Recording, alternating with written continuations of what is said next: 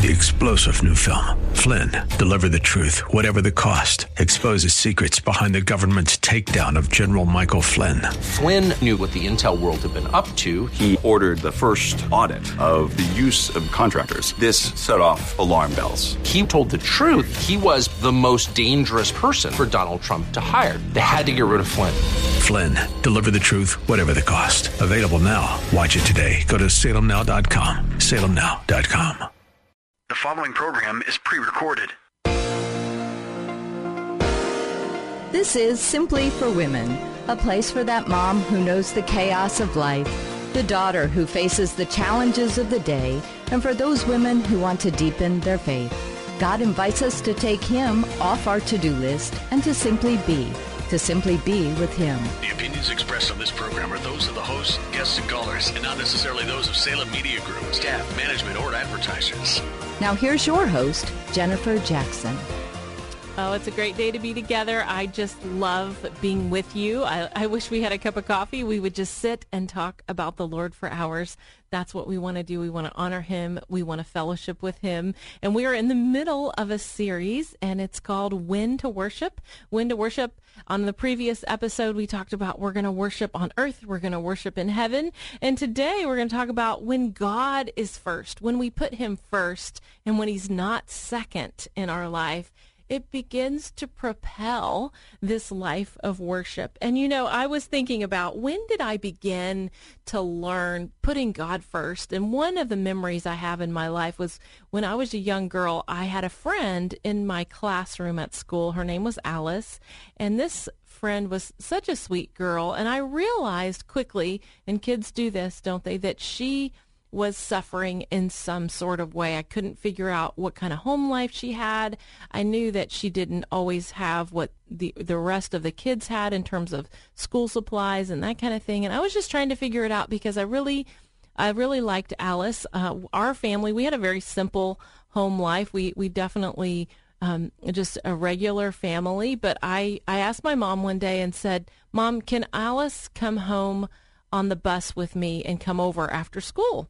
And my mom said, sure, she can come home with you. And so Alice came home. We had this tri-level house in Indianapolis, Indiana, and my room was down a couple steps, kind of in the basement.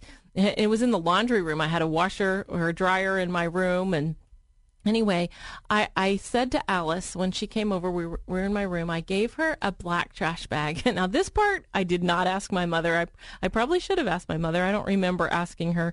But I, I said, you can have anything you want. And I remember opening up the drawers in my dresser and showing her the socks and the underwear. And on my bed, I had stuffed animals. I had, I didn't have a ton of toys, but had some records. Anyway, I gave her whatever she wanted. It was the beginning in my heart of putting God first. And she was so excited. I just remember that sometimes when we put him first, it propels this heart of worship. I want you to listen in to this sermon. It was given at the church next door, When to Worship. So when do we worship? We worship when God is first and he's not second. He has to be first. He has to be number one. He says that you're the bride and he's the groom. And every groom that I know, they're jealous, aren't they?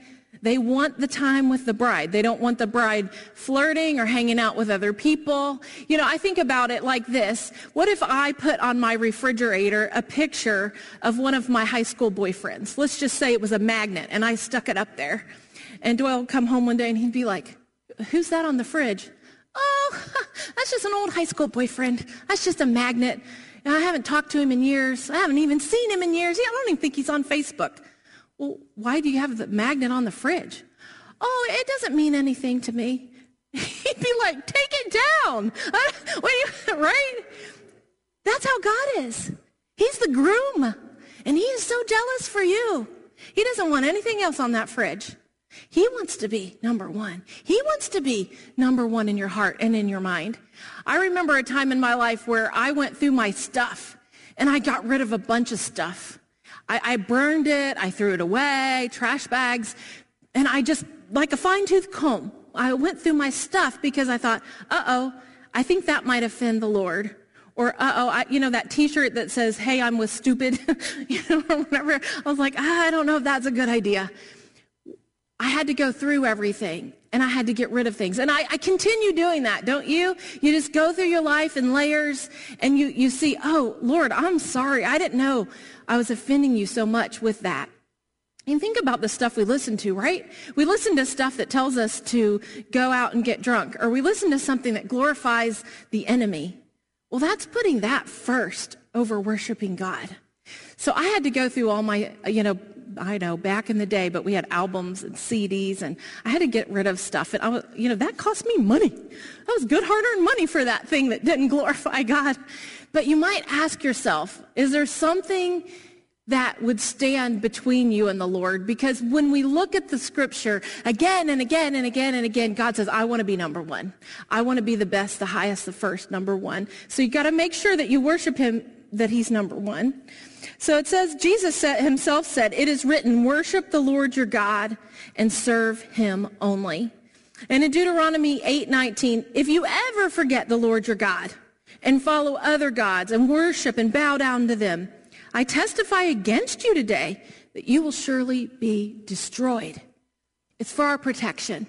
He wants to be number one because he wants to protect you. It's not that he doesn't want you to have stuff or get to do fun things or get to enjoy life. No, no, no. God just wants to make sure if he's number one, you have that protection. That's why he wants to do that. Oh, I could have given you 20 references here, but this is just one more. In 2 Kings 17, 38, it's talking to Israel and it says, do not forget the covenant I have made with you and do not worship other gods. Rather worship the Lord your God. It is he who will deliver you from the hand of all your enemies. They would not listen, however, and persisted in their former practices. Wow. It, that's me. I, I think so many times I, I have to say, God, I, I really didn't want to get rid of that or eliminate that, but show me. And, and it's like this little just pressure in your heart, this gentle nudge, this Holy Spirit gentlemanly like, eh, that's not the best. I want to be the best. I want to be first. Let's get rid of that. And so you, you do.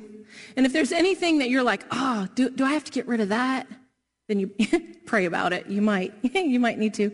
You know, there's just power in your mouth. There's power when you open your mouth and put God first. You know, Romans 10, 9 and 10, it says that with our mouth we confess that Jesus is Lord and we believe in our heart and we are saved. So what, there's power when you worship because that's coming out of your mouth and what you saying, what you say out of your mouth. Think about that. There's so much power that that's how you're saved. Anything that comes out of your mouth. So what you put in your mind and in your heart, that's what's going to come out of your mouth. So God is first, not second. When else do we worship God? We worship throughout the Bible. We see this again and again and again and again. I love David. We know that David worshiped as a shepherd boy. David worshiped as a kid. David worshiped when Saul was depressed. Remember that? Saul was so depressed, but if David would play the harp, it would lift. And I know for me, you know, two days ago I had my port out. Yay, God. No more chemo, no more immuno. Yay. That was good.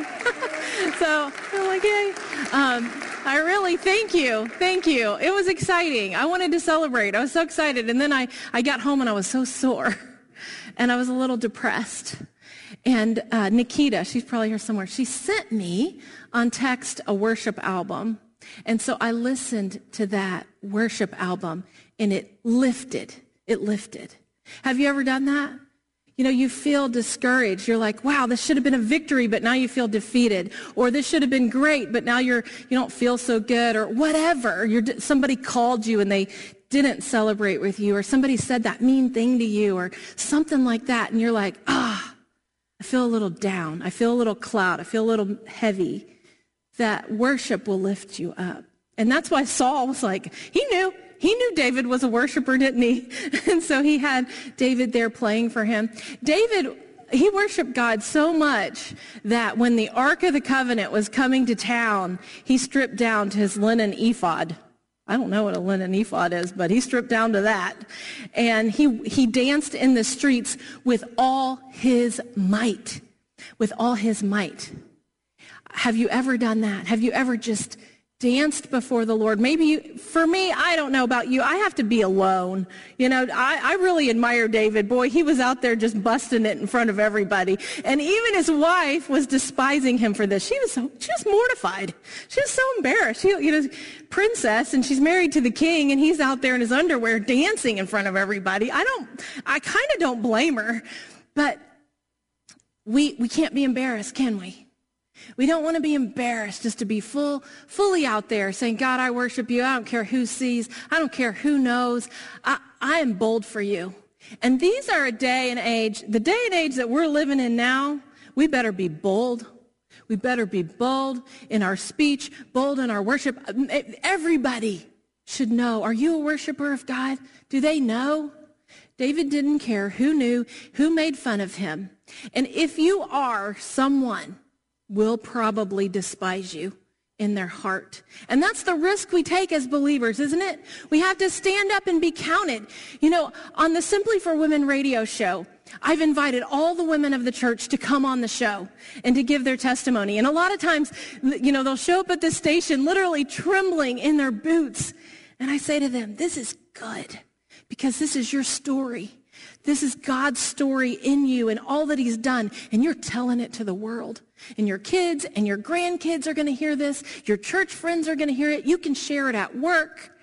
And there's something very powerful about worshiping God with your words and with a bold faith. And I challenge you to do that. Where is your courage? Let it lift because throughout the Bible, we see it again and again and again and again. And we see it with Miriam. I, I think if I were Miriam, it might have been even more powerful if she would have gathered the women before they crossed the Red Sea and worshiped.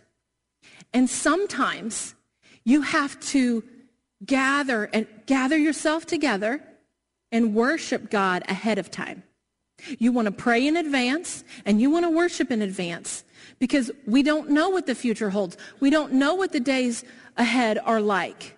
And we want to be prepared, and worship will strengthen you. But they cross the Red Sea, and when they get to the other side, Miriam, I just love it. She took a moment to pause, didn't she? They'd had this incredible victory, and she gathered them in a circle, and they danced and they sang and they worshiped and said, God, the horse and the rider are thrown into the sea. And if you've had a victory, you stop and you celebrate. You stop and you worship. What victory has God given you? Did you get up and breathe this morning? Do you have a victory in your family? Do you have a victory in your job? Where's your victory? Miriam took the time to pause and to worship God and to thank God. And I love that about her. I think we have to make sure that we do that as well. She sang, it marks you. It's part of who you are. Oh, yes, it is. It's part of who you are. You are listening to Simply for Women. I'm Jennifer Jackson. Stay with us. We have a guest coming right up. Three star general Michael J. Flynn, head of the Pentagon Intelligence Agency, knew all the government's dirty secrets. He was one of the most respected generals in the military. Flynn knew what the intel world had been up to, he understood its funding. He ordered the first audit of the use of contractors. This set off alarm bells.